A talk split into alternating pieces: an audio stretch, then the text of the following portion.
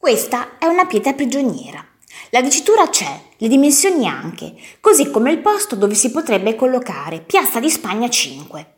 Una proposta del maestro Roberto Prosseda e del professor Aldo Bernardini, che tanto fanno per Mendelssohn in Italia. Ma la soprintendenza di Stato ha detto la posizione del marmo non è compatibile con gli stilemi del progetto architettonico. Peccato. Sarebbe stato un modo per ricordarsi che Mendelssohn venne a Roma nell'autunno del 1830. Enfant prodige cresciuto prodigioso, di Goethe pupillo, nipote di filosofo, tale di un Bach dai secoli tradito, pianista e interprete applaudito, pittore abile, conversatore amabile, che faccio, lascio, era subito sera tra inviti a palazzi adoranti, un salto a caffè greco evitando i nazareni, zozzoni che si credono Tiziano, discorsi profondi col grande Thorvaldsen, scherzi musicali con l'amico Berlioz, contorto e senza una scintilla di talento.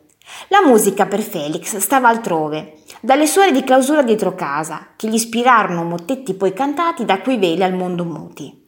Che crollo però la musica in Italia. Orchestre scadenti, strumentisti indegni, interpreti mediocri, gente insensibile il fuggi-fuggi dei grandi cantanti.